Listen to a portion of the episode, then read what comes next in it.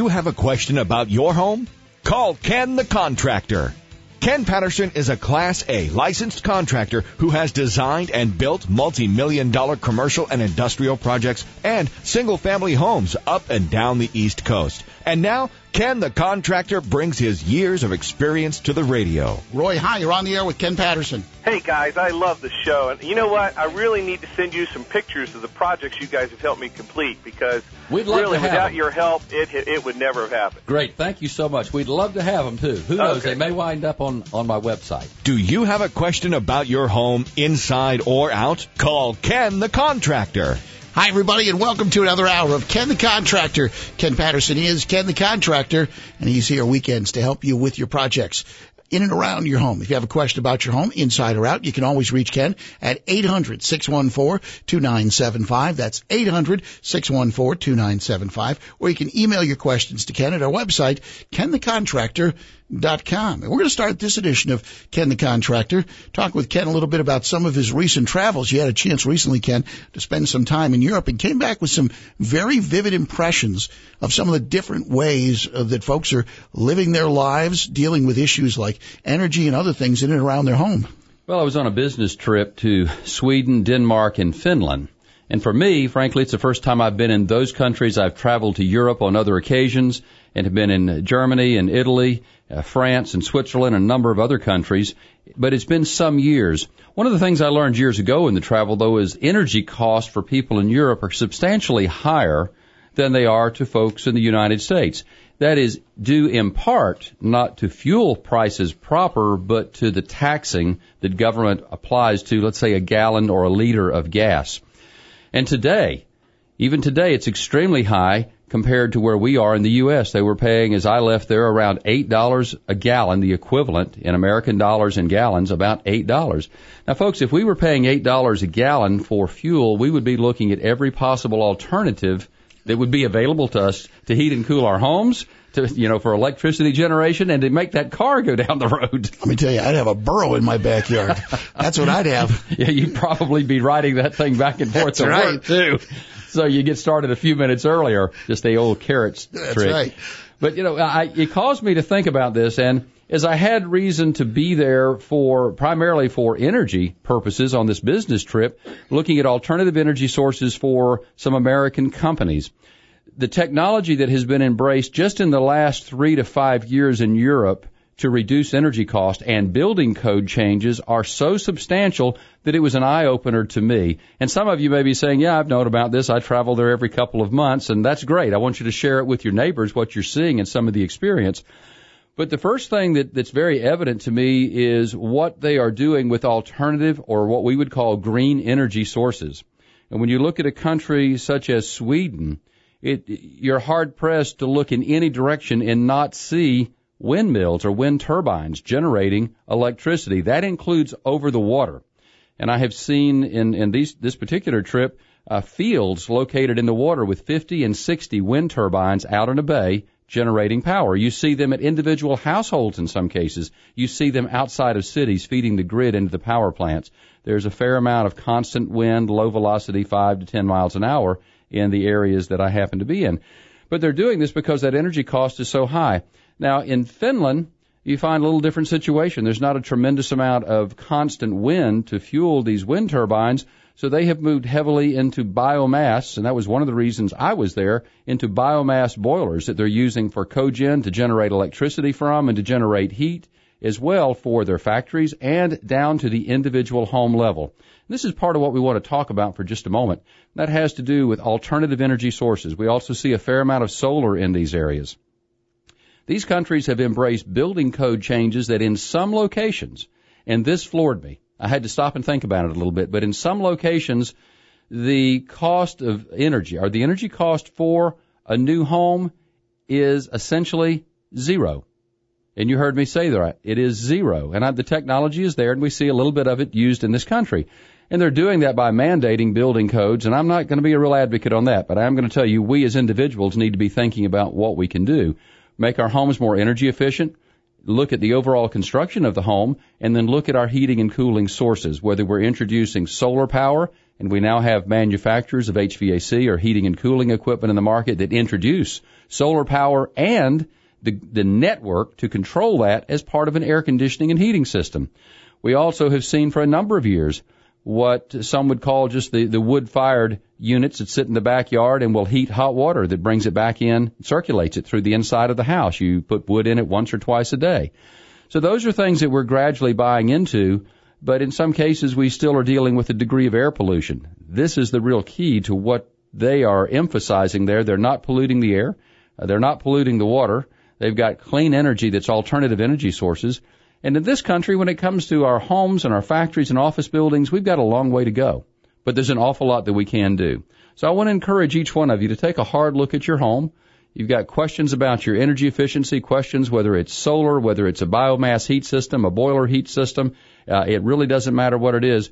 Send me an email to kenthecontractor.com and we'll investigate it together. If I don't have the answer, we'll find one or give us a call here on the show at any time and we'll be glad to cover that as well.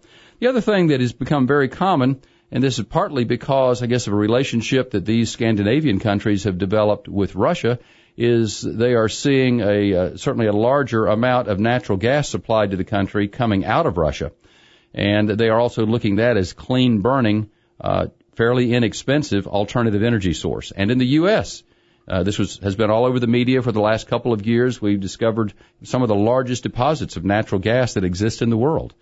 And so hopefully as the pipelines are developed, as we see an infrastructure go, grow, as you and I ask about that when we build and move into communities, we will encourage them to, to expand this. But as we see that take place, we're going to find cheaper and cheaper ways of producing the energy that we need to live in our homes, offices, and factories. So just something quite fascinating.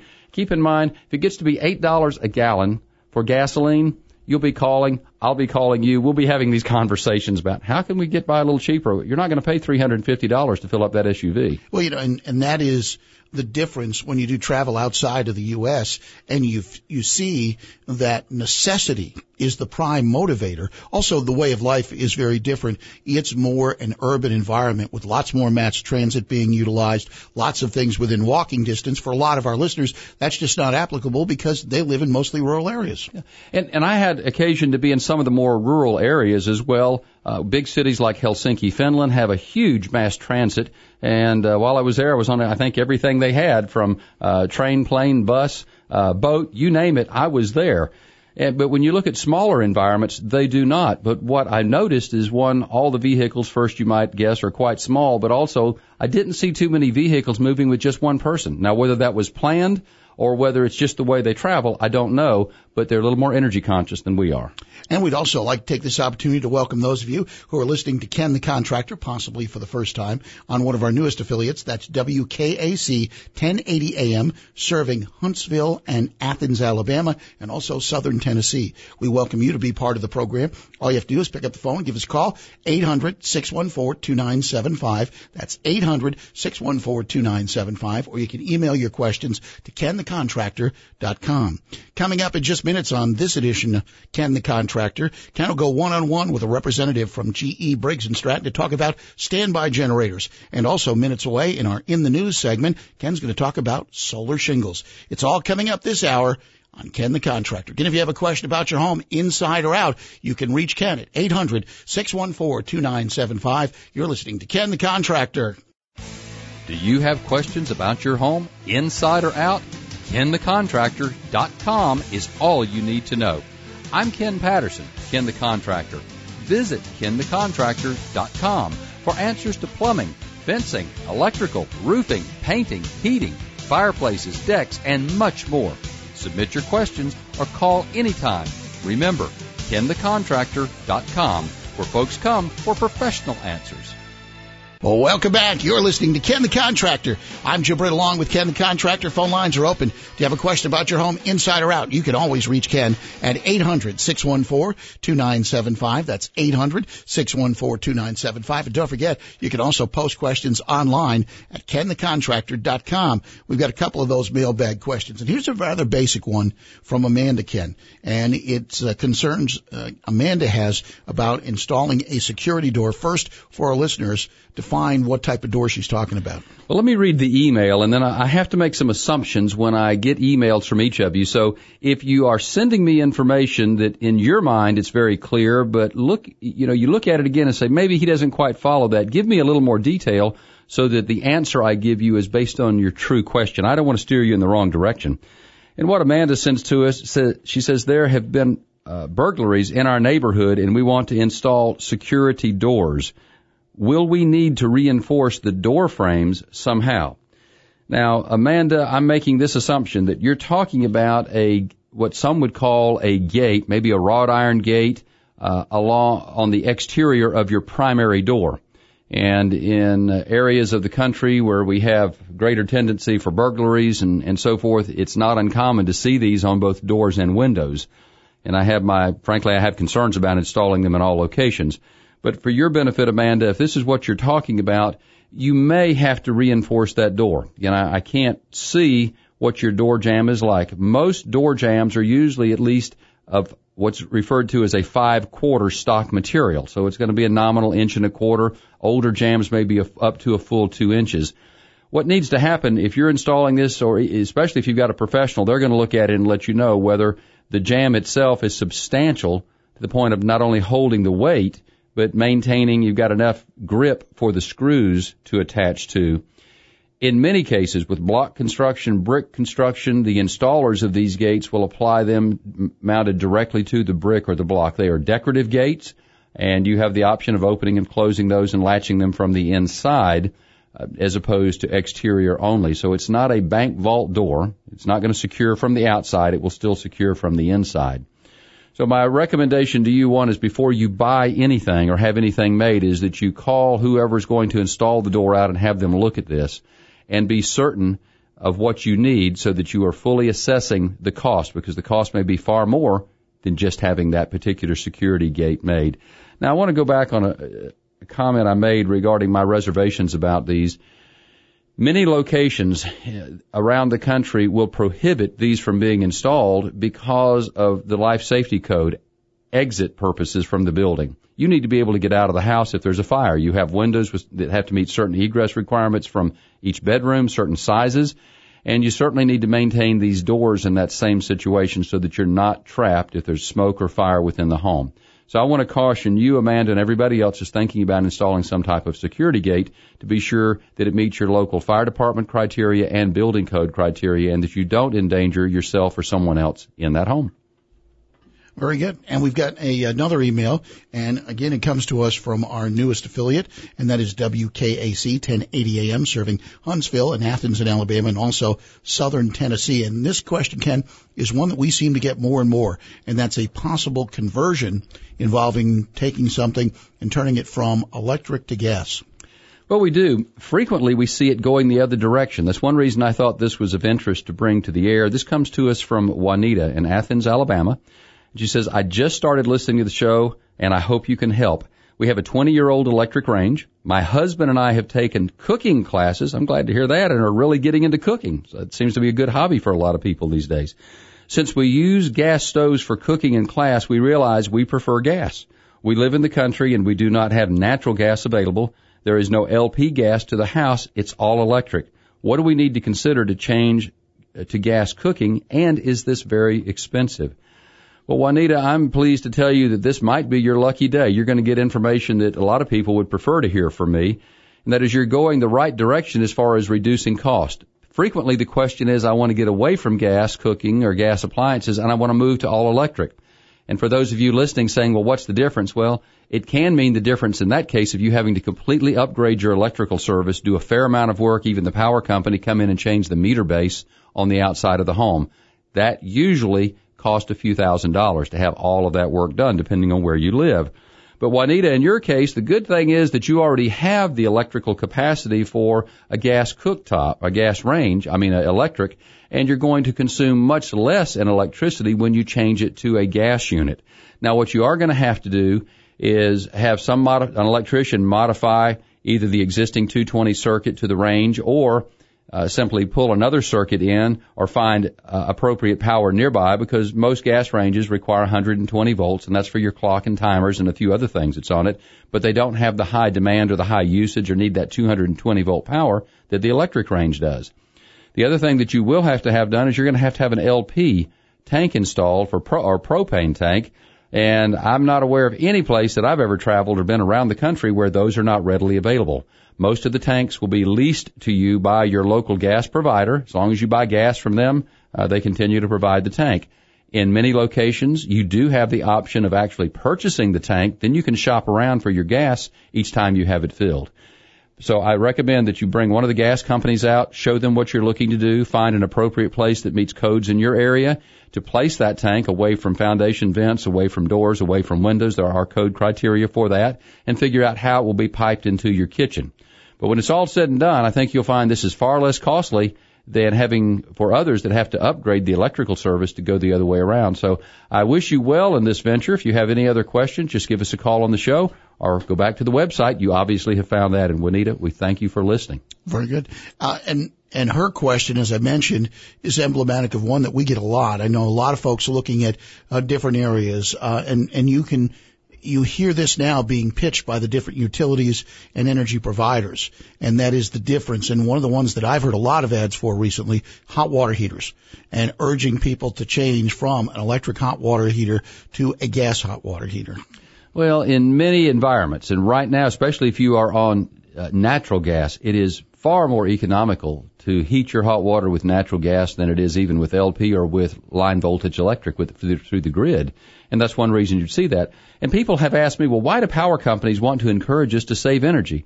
Well, folks, they're making about all the money they can based on the power plant capacity that they have. And what they realize is if we can't be more energy efficient in our usage, Eh, they're going to have to build power plants and power plants cost billions of dollars and take years and years to get permitted and to get this through the system and then to get up and running and online.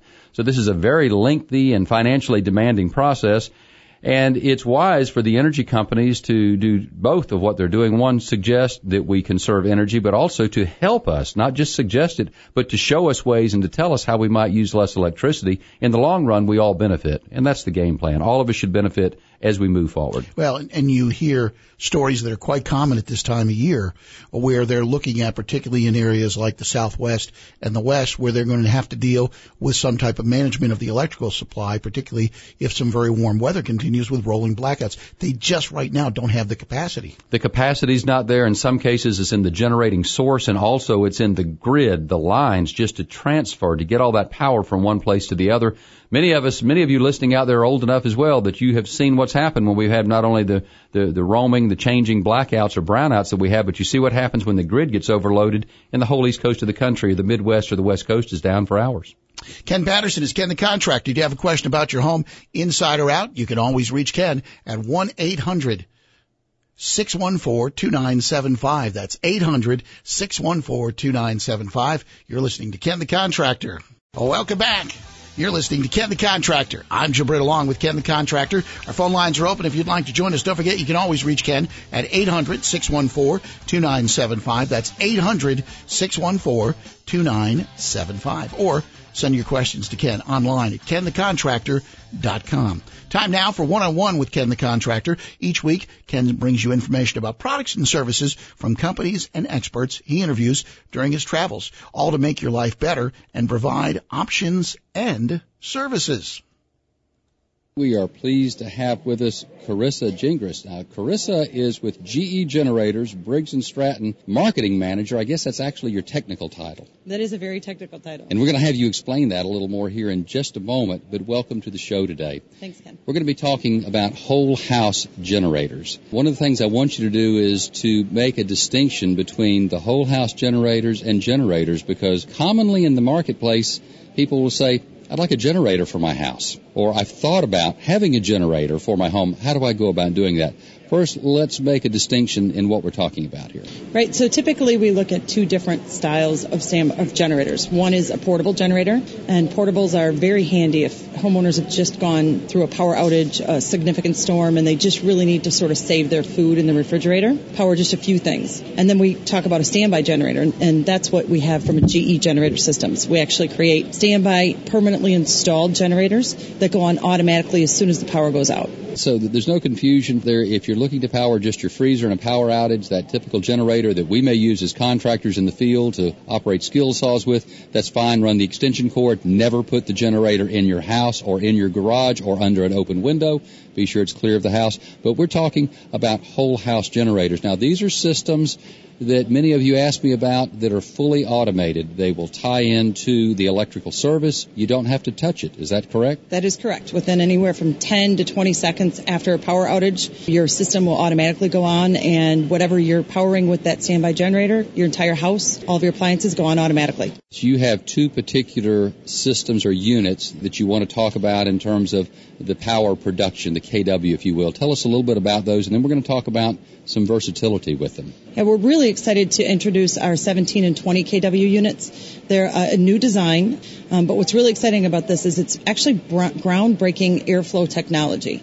And, and that's really important to people because essentially what we've been able to do with that is we're actually pushing the CO2 out the front. We're front exhausting the units. So it hasn't been kind done of in backwards from what most people think about. A little bit. The exhausts typically are on the sides of the units where we're actually looking, pushing it out the front. So um, that enables us to put the unit closer to the home. Um, it also allows us to put shrubbery and landscaping on the side of the units when typically, again, if, if you have the exhaust on the side, you actually have to stay anywhere from five to ten feet away from shrubbery. So consumers can actually kind of have that blend in a little more with their landscaping. And it's also my understanding this technology makes this a very quiet unit. Yes, we're actually bending the air as we go through this airflow technology. So the result of that is because we're exhausting out the front and we're bending the air, the air essentially has to go through a couple 90 degree turns and some loops. Um, it actually is, we're looking at a 25% reduction in sound loudness, and we're, we're actually hoping that this is going to be one of the quietest generators of this size on the market. So for those living in subdivisions, especially where there may be ordinances regarding these not being seen, being blocked by landscaping, behind fencing, close to the house, a decibel level that's written in some covenants and restrictions, this would be the generator for them to consider because it sounds like it's going to meet all kinds of criteria that other systems do not. Yeah, absolutely. It's also, it is very consumer driven. Uh, it's a really good looking unit. It has a galvanneal structure, uh, the enclosure, so it's corrosion resistant. Um, it also has a sloping roof, uh, which typically isn't done. So it keeps any snow away. It also pushes the rain away from the foundation. All right, let's talk about capacity because you mentioned some numbers that may not mean a lot to our listeners. You had a, a 17 and a 20 kW. Equate that to them. Most most of you listening out there will have an electrical service that's typically 200 amps. You may have a 400 amp service, and if you do, you generally are going to have two sub panels somewhere in the house. Not always, but that is most common residential construction. So a 17 and a, a 20 kW. How will that work for folks? Let's say first with a 200 amp service. We have 200 amp services for both of those units. We also offer another new product that we're talking about is actually a, a dual 200 amp transfer switch. You mentioned, uh, you know, a lot of times people have two 200 amp coming into service coming into their home. Total 400 amp, right. single meter, so you're not confused, but that'll give you two 200 amp panels. And we actually, we've taken that, we've made it easier for the installers by putting that all in one box. So typically they've actually had to purchase two different transfer switches, each 200 amps. This one is 200 amps inside one box. Makes it easier for them to hang, makes it easier for them to install, quicker. So that means there's some type of internal load management system so that you've got a total potential of 400 amps, but yet you've got a 200 amp rated generator because I think we all know that it's almost never that we draw that total amount of power at one time, and that's motor starting loads, all the compressors, the oven, everything coming on instantly. Right. There's something in this with new technology that controls that. Am I correct? Right, absolutely. We have um, okay. Symphony 2 power management, which is just as you said, you know, a lot of the codes require that generator to be able to power everything at the same time, but we know as, as homeowners that typically we don't have everything going on at the same time. What our units allow is it's going to take care of all the things that you want to go on immediately, and then it provides access to other appliances, high wattage appliances that you might want to manage. So you can actually get a smaller generator. It's less expensive, more affordable, smaller footprint. Uh, we like to say that it powers more for less. Okay, now how is this generator or any of these, how are they fueled? Are there optional fuel sources? Are they gas? Are they LP? They are either natural gas or liquid propane. It's up to the homeowners to what they have. So any of our generators are actually applicable to both of those. From experience, I can tell you that this is the cleanest burning operation, requires the least amount of maintenance as far as the engine goes. This should be a clean burning, very easy to maintain generator. And it sounds like it's fully automatic. It's just, it's out of sight. It's out of mind. When the power's out, 15, 20 seconds, your power's back on while your neighbors are still in the dark. Exactly. Everybody's just living their life normally inside their home. They'll all be at your house, especially if it were something like a Super Bowl weekend or a special event, NASCAR during the middle of the year, golf tournament, whatever. They may be coming over and, and eating and watching TV with you because they'll have no power. Right. Tell me a little bit about the Briggs and Stratton side of the GE generator so folks aren't confused. I mentioned both those names when we opened this segment. Sure. We're actually the exclusive licensee of GE generator systems at Briggs and Stratton. So we actually, we manufacture, we design, develop all of the GE standby generators. You know, we have a history and a legacy in creating engines, which is an extremely important component of standby generators. Where do folks go if they want to find out more about household generators? Um, they can purchase generators at Home Depot. They're exclusive uh, retail partner. We also have a network of authorized dealers where they can get standby generators from GE. Carissa, we appreciate you joining us today. Thanks for all the update and the information on the GE standby generators. Thanks, Ken. You know, and you would think that these would be most popular in particularly quote unquote the country as people like to refer to it or rural areas. But I know a lot of folks in and around one major urban area, and that's the nation's capital, who have gone out and put these in because of the issues that the provider in the D, in the DC area has had. Uh, they've had some long outages, snowstorms, thunderstorms, all different times of the year where they've gone days without power. And I'm familiar with other metropolitan areas where just the grid is a is a problem occasionally, as we have discussed, and people that can afford it want to have this whole house standby. So they're popular 12 months out of the year these days, not just during hurricane season if you're a coastal uh, environment liver. Yeah, and for a lot of folks in those areas, they're almost standard equipment when a house is built. Uh, they really are today. We see that more and more. It's designed in with the initial home, so no matter where you live, give it a thought.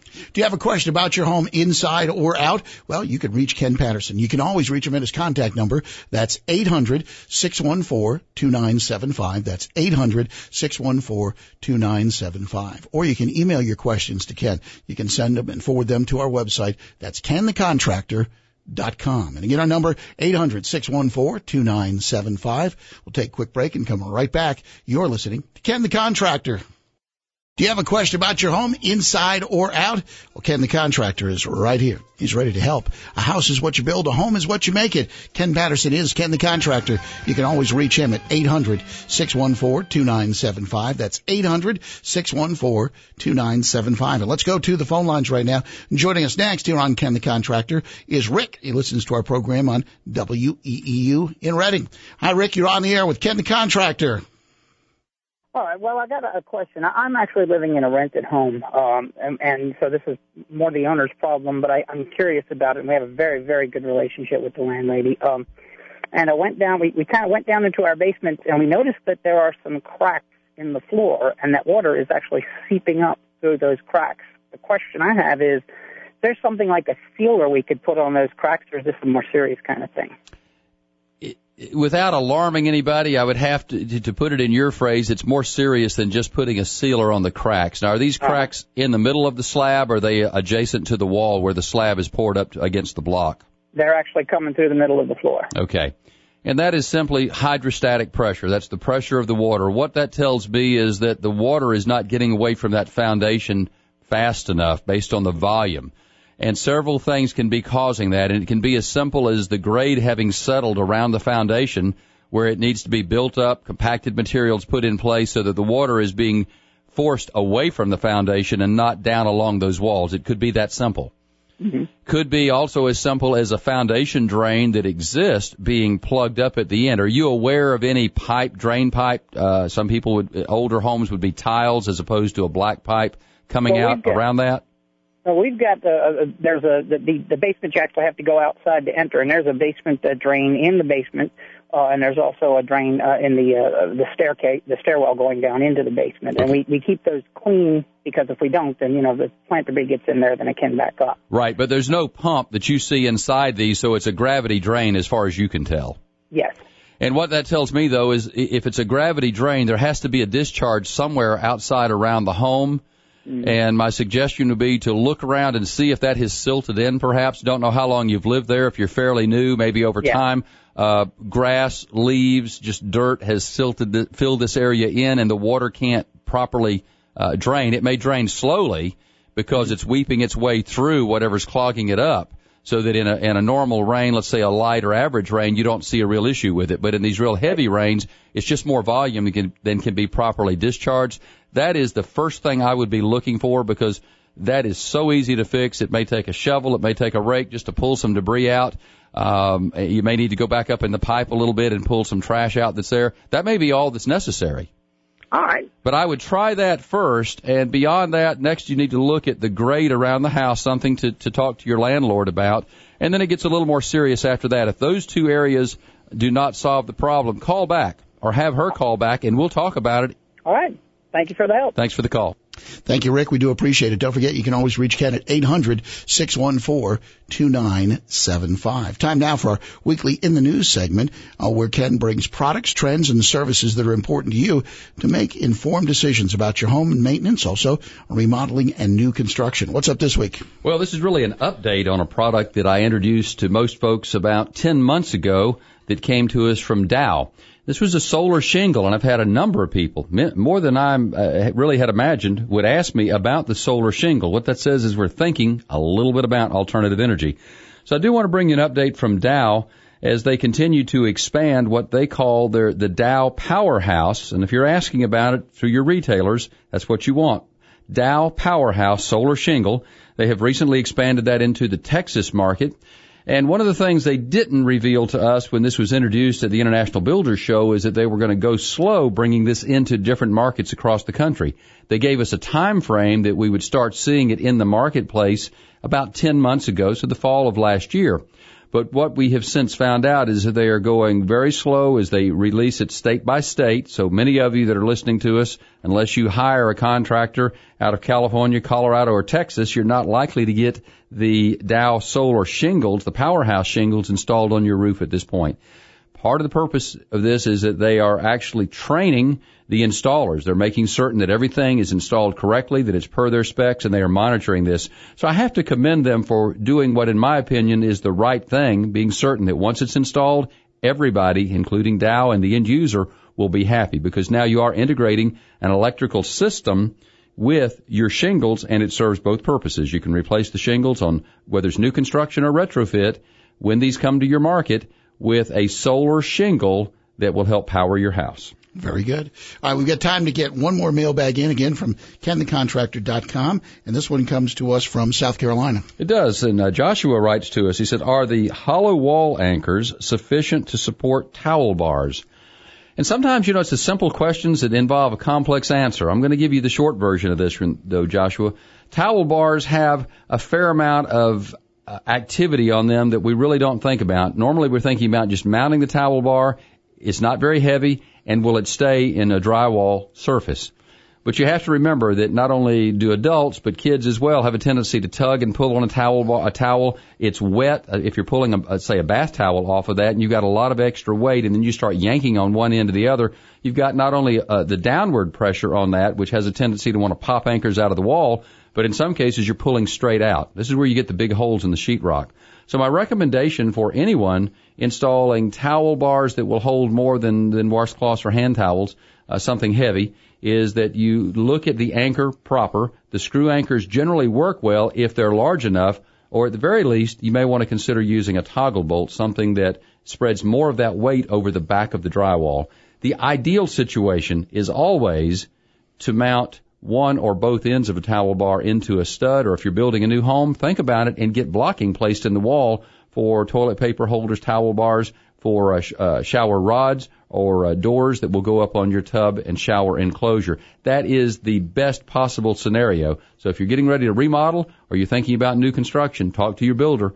Sit down and plan where you want these to go and be sure there's blocking in the wall. Once you put them in, you can do chin ups on those things at that point. But the normal anchors are not designed to carry that kind of load. So I want you to think about it. And I'm glad you asked the question, Joshua.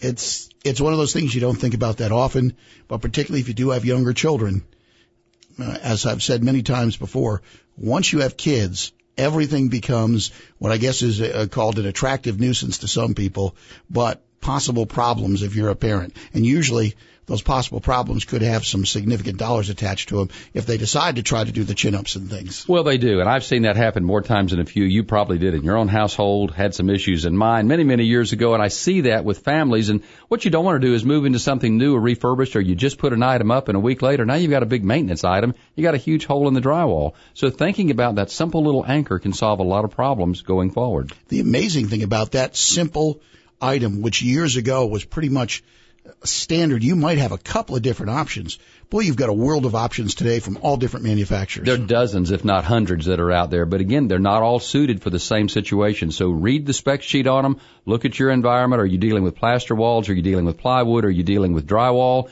Look at the particular anchor and then look at where it's going and how it's going to be used so that you can put it in one time and it'll stay there until you get ready to change it.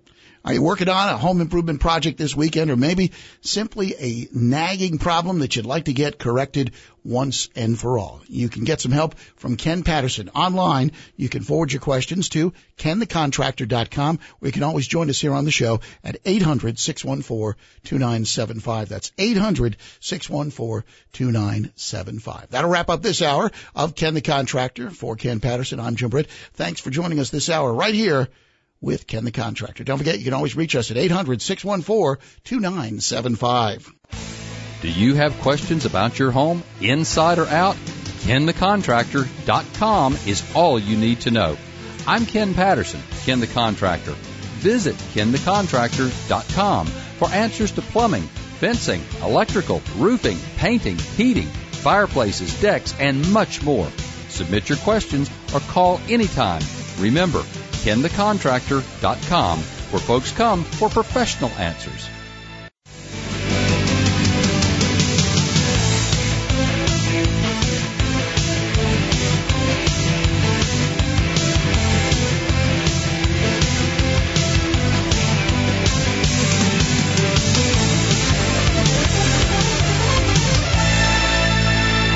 You've been listening to Ken the Contractor. Every weekend at this time, Ken the Contractor, Ken Patterson is here taking your calls. Don't forget, you can friend Ken on Facebook at Ken the Contractor and follow him on Twitter at Ken Answers. And if you're looking for home improvement information at any time, go to kenthecontractor.com.